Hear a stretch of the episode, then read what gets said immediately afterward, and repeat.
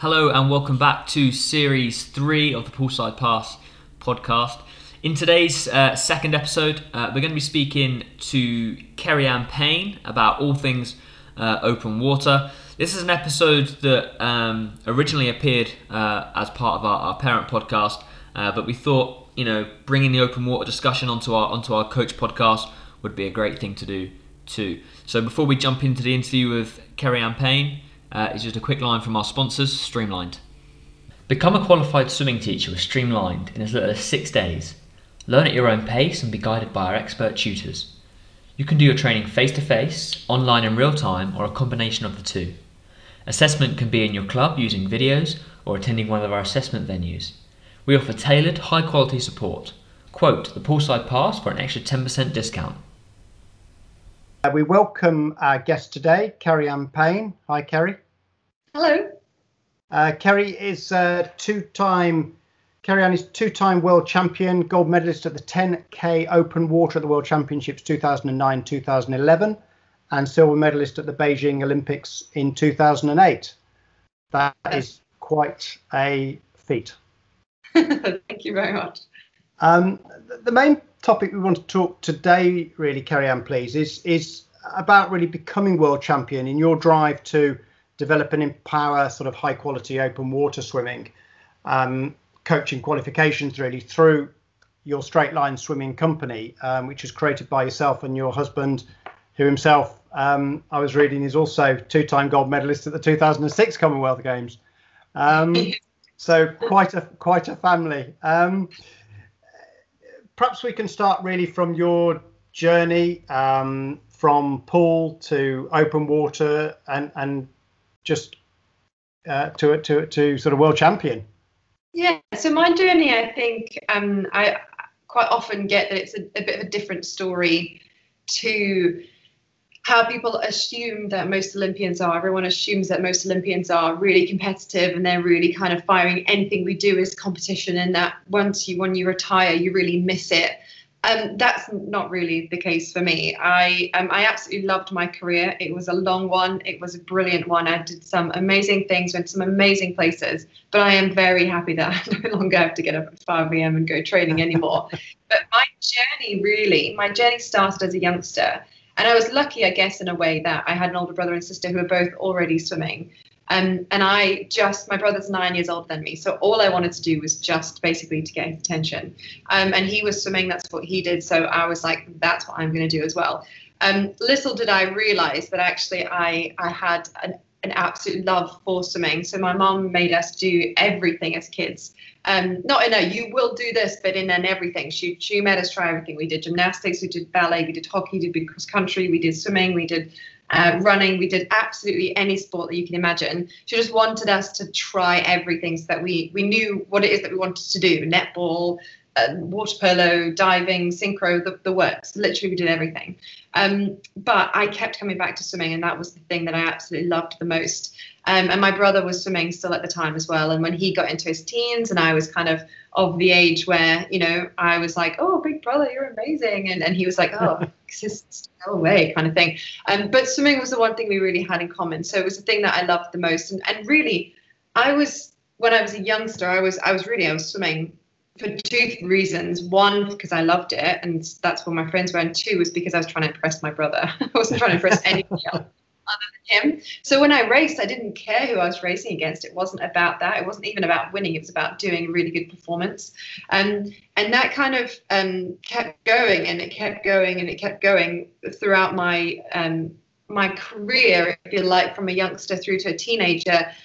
I didn't have to try and you know win my brother's heart anymore because I'd won it at that point and he was fine and he you know he did acknowledge my existence which was great. So We get on really well now by the way. Um, but you can imagine that the difference in age was was an interesting one. Um, yeah. But the thing that really kind of made a difference was um, taking the realization that actually I was swimming for myself.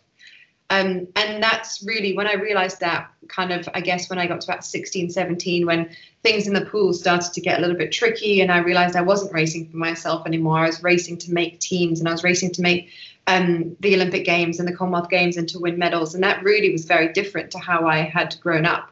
And I'd always grown up wanting to be the best version of myself, and all of a sudden things changed around that age, that age bracket. Um, and then having the realization again that I needed to do something that I wanted to do, and that's when open water really became an opportunity for us. My coach at the time, Sean Kelly at Stockport Metro, he had he'd seen the opportunity that open water could bring. He knew my background of being born in South Africa and having done loads of open water swims there, um, would be a good base, a good background for me to try this new sport, which was going to be a new Olympic event. Um, he didn't obviously phrase it like that to me. He just said, There's a great opportunity. You can go out to Australia and try a 10K. And I thought, That sounds like something I definitely want to do. and the alternative was to do a 400 medley in Sheffield.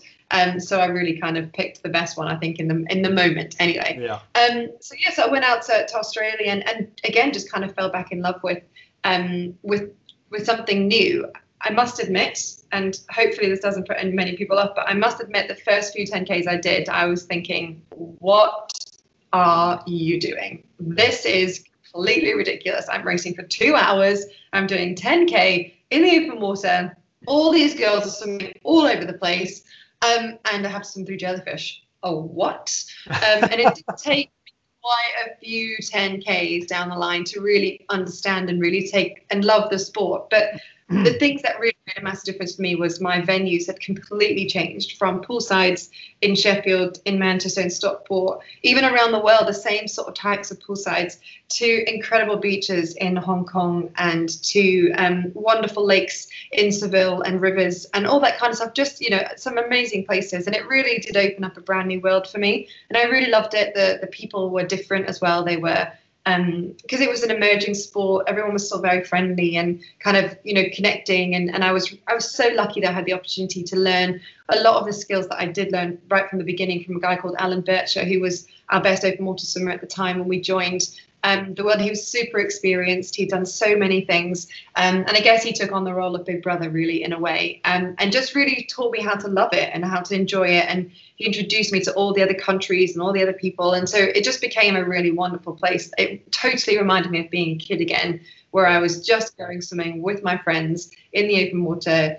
Getting a suntan might have been up there somewhere. so, um, but it was just great. I really, really loved it and like I said, when I when I'd made that transition, I really made a big effort again to try and focus on what worked for me and what was important to me. And it wasn't about going and winning medals. That was a byproduct of something else. For me, my career has always been about trying to be the best athlete that I could be. I never took any supplements. I only, you know, my diet was very much all the food that I'd taken was very much fresh stuff, food that I consumed myself. It wasn't about taking anything to aid my performance that way because I was very strong and very kind of um, big on trying to make sure that I was the best athlete that I could be through the training I was doing, through the food that I was eating, and through the gym that I did essentially. Um, and that really set me up to to to kind of do that to, to become world champion, double world champion, Olympic silver medalist because it was about me doing what I could do, controlling what I could control to be the best athlete that I could be, and not worrying about the pressure people are putting on you or to worry about trying to win medals. It was about going and doing the performance that I'd been practicing and training for, and the outcome of that would be what it was going to be, whether that was to be world champion on the day or uh, or to be second or to be fourth or to be seventh. However, my career kind of unfolded as you went through. It was about being the best athlete that I could be on that day.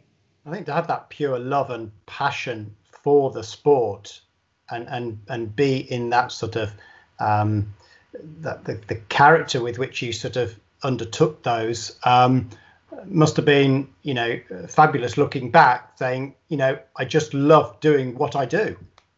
Yeah I really did. I really I love the training um, again, another thing I get asked all the time is, "Oh, I bet you're happy not to have to do those sessions anymore." Or, "What was your favorite session?" And really, for me, my favorite sessions were the hard ones, um, as well as the easy ones. But they really were the ones that I felt were making me a better swimmer. So it, it, I knew that we had a set amount of sessions that we had to do a week that were going to be really hard, and I had to push myself in those sessions and do what this, the coaches were asking of me because ultimately that was going to make me a better swimmer. That session had its place within the whole program that I was doing. And, you know, so every session was a contribution towards that kind of end goal, which was me being the best version of myself. It wasn't about, oh, I can't be bothered doing this session today. I really can't be bothered. Or why are we doing this one? I'm going to do it next week again. I, I knew the purpose of every session and every part that every session played within that goal. It was about, you know, this is this part, this is this part. And there were some sessions which I'm sure if Sean listens to this, he will probably go, You definitely didn't enjoy those sessions. And there definitely were a few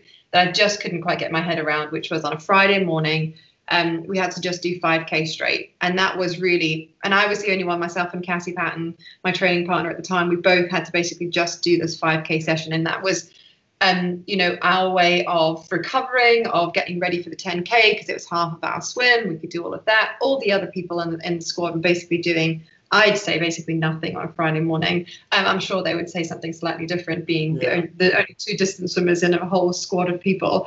Um, but it was, I just, I couldn't quite get my head around that. And it wasn't until, and he's probably going to kill me for saying this, but it wasn't until I moved on to my next coach, to, to Laurel Bailey, when I went to Edinburgh for the last four years that I really I took a bit more control over my my my training and my performance and what I was doing, which was quite a, a breath of fresh air for me at the time because I was 24 years old. Things needed to change slightly. I wasn't, you know, the 15, 16 year old girl anymore. Um, I needed to train smarter essentially. So I took a bit more control over that, which was through my coach Laurel's and kind of persistence, if you like, because I was very happy to just go and she could tell me what I needed to do, but she was very big on on me taking control of my performance. Anyway, that's probably for another story. But one of the things that I did see when I looked at the program, I thought, you know what? I really need to do some really long swims because that's going to give me the confidence knowing that I can do the distance, no question, and my technique can be good for 9, 10, 11K um, doing that. So what we would do essentially on a Friday morning, it was short course instead of long course this time. I would start a four week block and it would be 9, 10, or 8, 9, 10, 11K. Um, and that's what I would do. So I would do 11K up to 11K short course on a Friday morning, non-stop. Um, but actually I quite enjoyed those sessions in the end because I was the one that had taken the, you know, I saw the the benefit, the, the value of that. Yeah, and I'd taken the initiative, and it wasn't something I felt like I was forced to do. I really did genuinely see the benefit in it. And as I got older, I realized that the best way that I recovered was just by doing long, continuous, easy swimming. Um, so really, that session served a big purpose. It also, to be honest, it added to my resilience, knowing that I was doing 11k short course non-stop while all the other swimmers it wasn't any different all the other swimmers in the squad were all sprinters and they basically did nothing um, but, um, but I basically had to, you know, do. So it definitely added to my resilience as well as adding to my overall performance, my recovery, and all that kind of stuff. So it did have some really big benefits. But um, for me, all those sessions added to this end goal, which wasn't to win an Olympic gold medal for me. That was a dream. Difference between goals and dreams, and and my goal was to be the best version of myself, um, with a dream of you know representing my country and standing on a podium if I was um, if I was able to do that. That's a lovely sort of attribute to have, and I think all of those sort of in those endurance swims, um, obviously your technique for those swims has to be so constant for that period of time.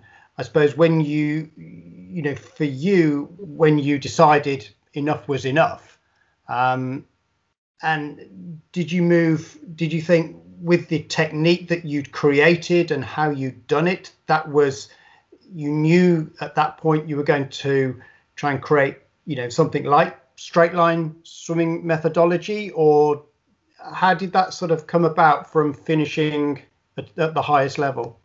It, it came about very uh, not quite in that way actually. Um, it came about that I I knew Rio was going to be my last Olympic Games. I knew I wasn't going to be able to, to push my body any further and and I was ready to take on something new. Um, I really did feel that you know I'd say that about three months before um, the Rio Olympic Games I was driving to training one morning and I, I just wait to not have to do this again. And I was like, whoa, I had never really said that before ever, but I could feel that it was coming and I knew my time was coming mentally, physically, and all that kind of stuff. And I'd, I'd had a great career and I'd already chosen this was going to be my last one.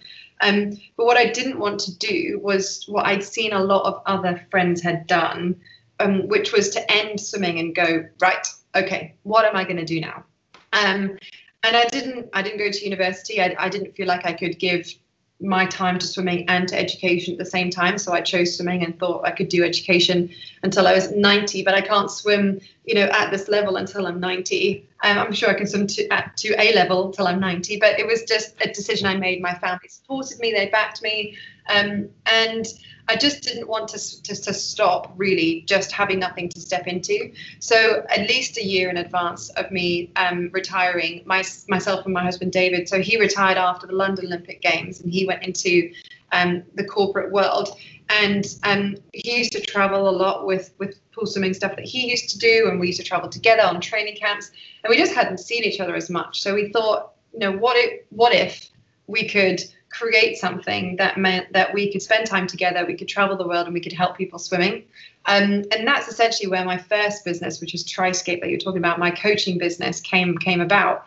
And really, it was about taking people on some amazing holidays around the world and making sure they had a holiday, but also improving their technique along the way and inspiring them to take on any swimming challenge that they had. So that's what it was about, really. And, and open water was always going to be an element to that, but we'd always start in the pool first. Um, and then through that journey, so uh, certainly through that first two years, um, what we noticed when we were coaching people or, or, taking people into the water, there was quite a lot of common mistakes that a lot of people were making. And when we'd said, you know, this is the mistake you're making, they would go, well, that's how I was taught how to swim. That's how I've been swimming my whole life. And we thought, right, okay. So what we did was, how can we really help people with this now? We, we need to make a difference. We need to help people. The corporate world that my husband had stepped into was business coaching, executive leadership teams. Um, so he'd come at it from a really coaching perspective in the true sense of the word, asking questions, going on guided journeys. You know, how can we help empower people in order to do these things? Um, and we thought that's kind of really when we looked at our strokes and said, right, what is it that we do individually, reverse engineered our strokes to go, what is it that we do that make us efficient swimmers? Are there similarities between the two of us? Because we swim quite differently, but are mm. there some similarities?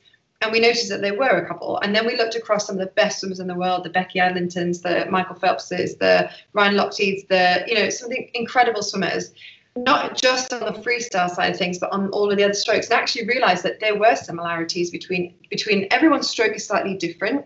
And that was one thing, one big realization that everyone swims slightly differently. So to try and swim like Rebecca Adlington, I'm sorry to say, is not going to be possible unless you're Rebecca Adlington.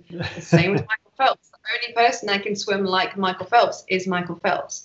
However, what Becky and what Michael were doing the fundamentals of their strokes were the same. Essentially, they had the same criteria for what they were doing. And we realized that, that there was three things really, and, and it wasn't just three things, but it was the order that the three things needed to be done. Now, the first fundamental that really is important is breathing. It's incredibly important breathing. And it's amazing how many people don't focus on it. And I'm not talking about bilateral breathing one way or breathing the other way and this golden rule that apparently everyone has to be able to bilateral breathe. I can tell you is not true. It has got to be something that feels comfortable to you. If you can breathe both ways, great. If you can only breathe one way and you feel faster, that's because you are. Again, if you look across the best swimmers in the world, most of them will be breathing one way. Anyway, that's a separate story. Yeah.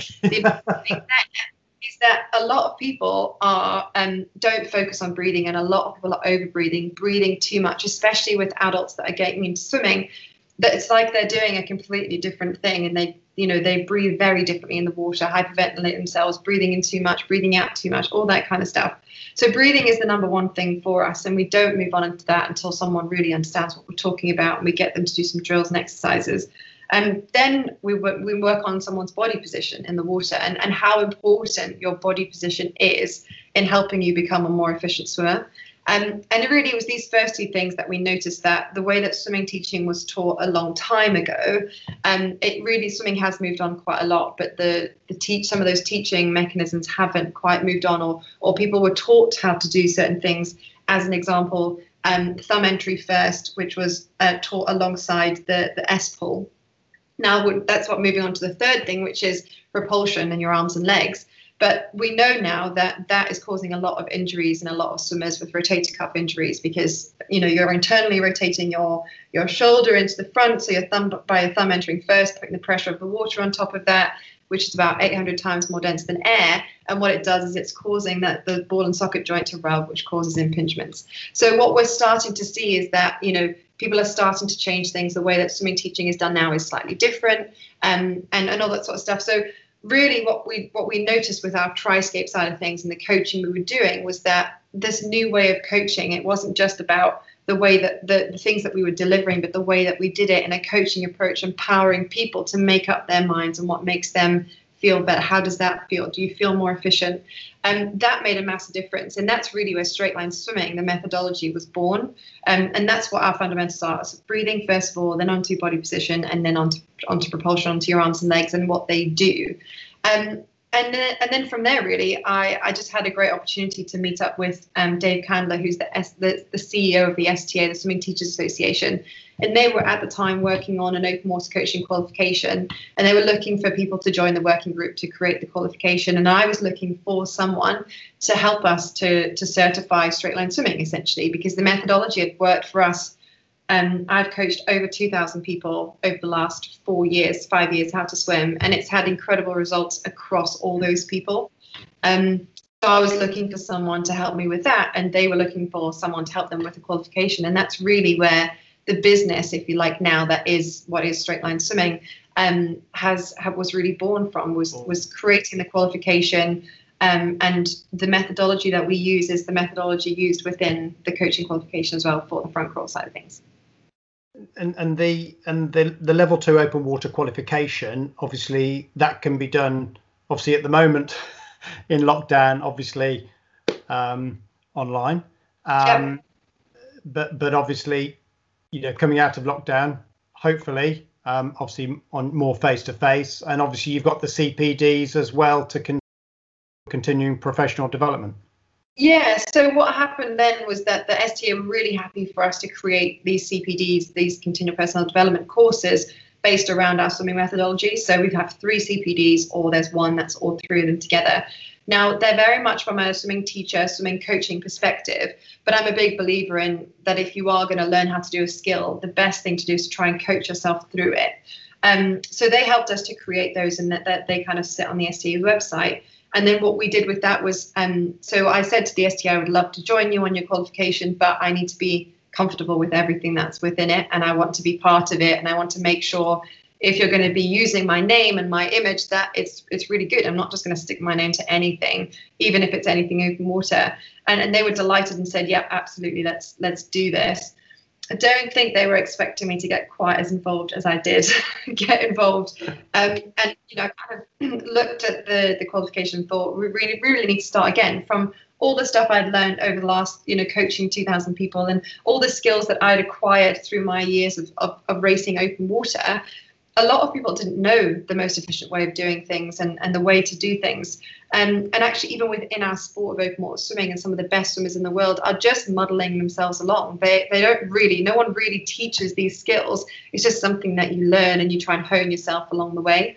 Um, so I really got stuck in and, and all the open water skills, the technique, um, the, the front crawl technique side of things, and all the coaching side of things of the of the manual and of the qualification had come essentially come from myself and from and from David. So they really weren't expecting me, I think, to get quite as involved as I did. But I'm really delighted that I did because I not just that stuff, but the rest of it, the safety stuff and the way that they've created the qualification and how we've done it, the prerequisites that we have. So we decided experience in the open water was a huge part of why people are wanting to get more people into the open water a lot of people aren't getting into open water because they want to coach kids how to learn how to swim. They want to help adults get into the open water to enjoy it as much as they do. So we decided that you didn't need a, a pre qualification in order to join us.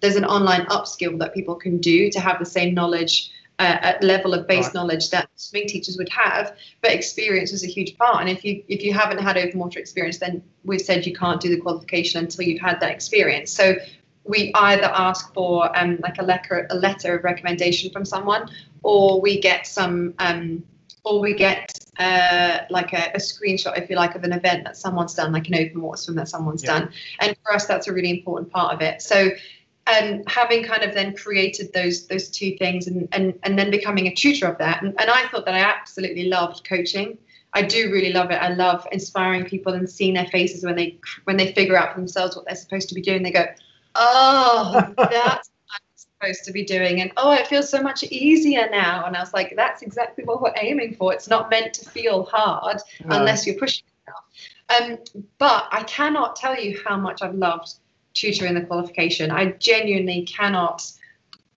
even put into words how how proud I am of what we've managed to do. So pre this year, I, would qualified about 125 coaches.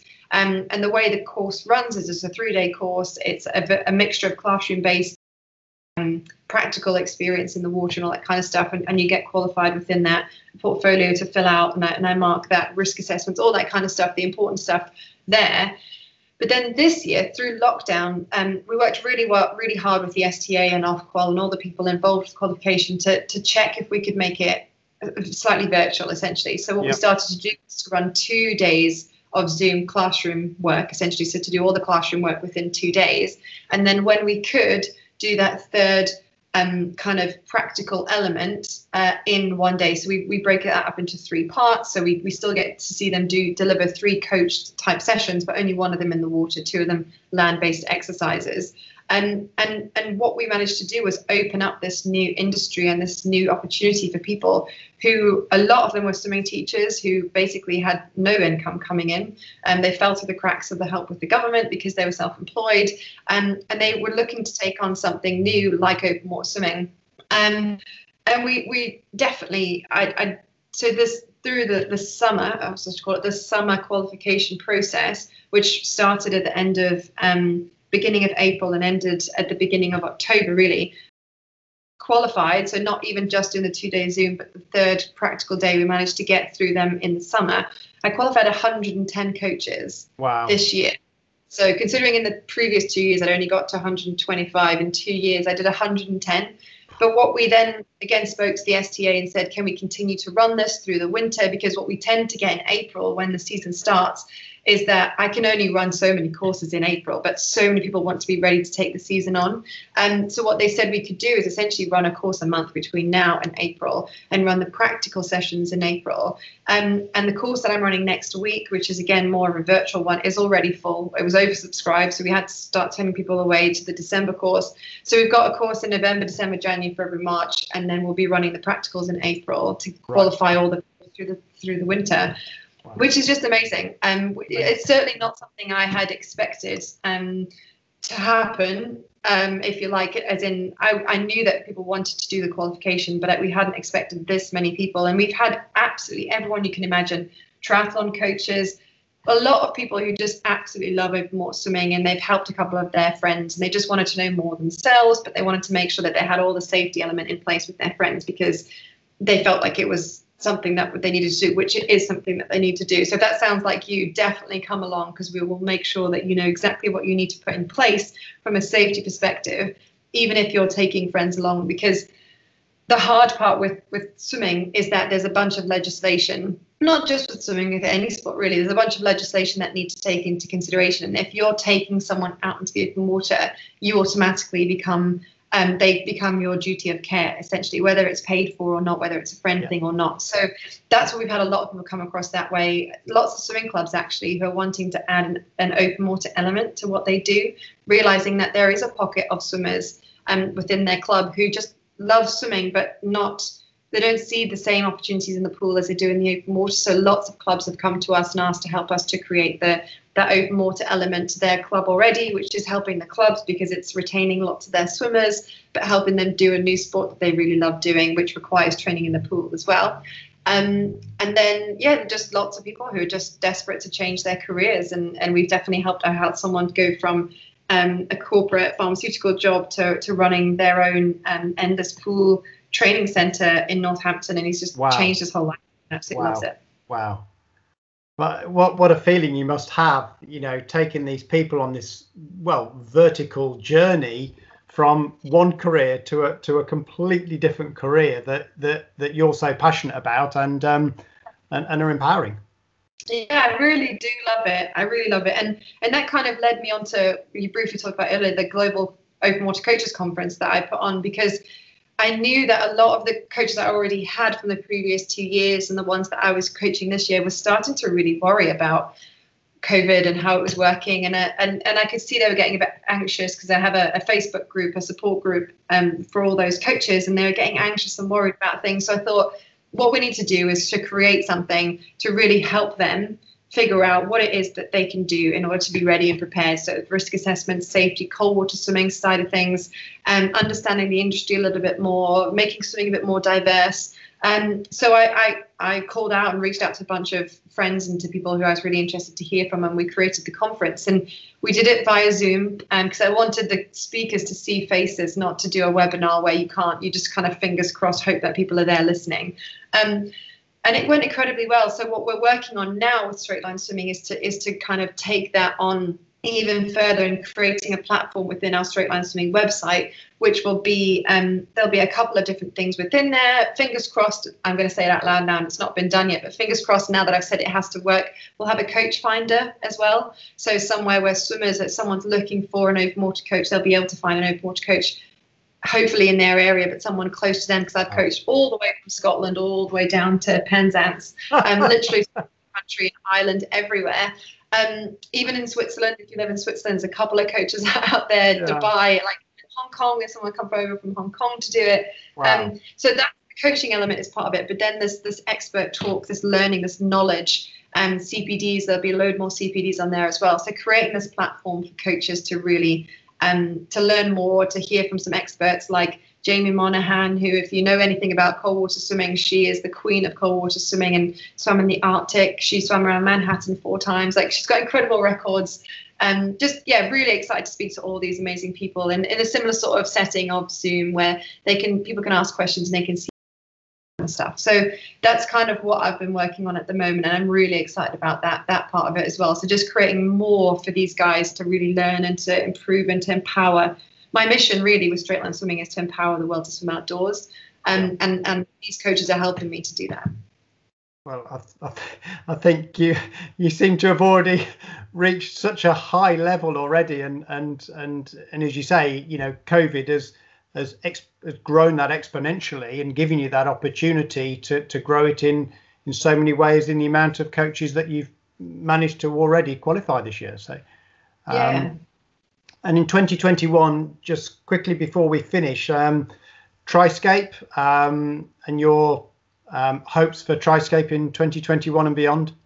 Yeah, so Triscape, uh, as with many travel companies and coaching companies, had to take a bit of a back seat this year, um, which was okay because we were so busy with the qualifications. But I'm really excited for next year. Um, we've got three retreats, hopefully, that they can all kind of come across. So, what we do, uh, as I said earlier, is to take people to really wonderful locations around the world so they can have a holiday, but also learn how to become more efficient swimmers at the same time. So in March slash April time, we're hoping to go back out to Nevis, which is one of the Caribbean islands attached to St. Kitts and Nevis. And that'll be a week retreat with a swim um, from one island to the other. That usually happens every year, which is really exciting. Um, and then in November, October time, I'm hoping to go out to Tresco um, to do an introduction to cold water swimming out there um, as well on just an incredible island in the Isles of Scilly. And then in, in back in then to November, which is where I should have been right now, um, was out at, in St. Lucia at the Body Holiday running our, our two weeks swim fit retreat and some adventure that we'd normally have out there. But this year just didn't quite work out for us um, to go out there. So I'm hoping that will happen. I'm hoping we'll be able to um, create more masterclasses like Another thing I do with, with Triscape is I deliver masterclasses to swimming clubs, to triathlon clubs, to open water clubs, anyone that's really interested in, in learning um, some methodology, which I can do in, in an hour, essentially what's a three hour process, but we do it at least an hour and a half in the water of, of actually the practical experience. Um, and then some, yeah, some some one-to-one coaching again, which I really do I do enjoy and I do actually miss. I've just had no chance and and pools and all that kind of stuff to try and figure out how we get involved and all that sort of stuff. But yeah, that's what hopefully will be for Triscape.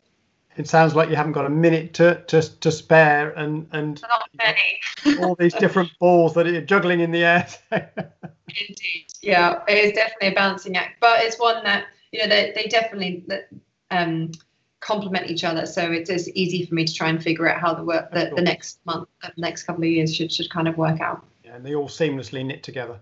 Yeah. Yeah. Well, I, Keri-Anne, that was um, an incredible insight into your journey um, from world champion to leading and, and inspiring the world to uh, swim outdoors. And um, thank you so much um, for your time today. Um, it's really, really appreciated and, and sharing um, your your your you know your goals, your aspirations, and um, and your drive to um, to get the world to swim outdoors. So thank you. Thank you very much. My I love talking about it. So um yeah, thanks very much for letting me talk.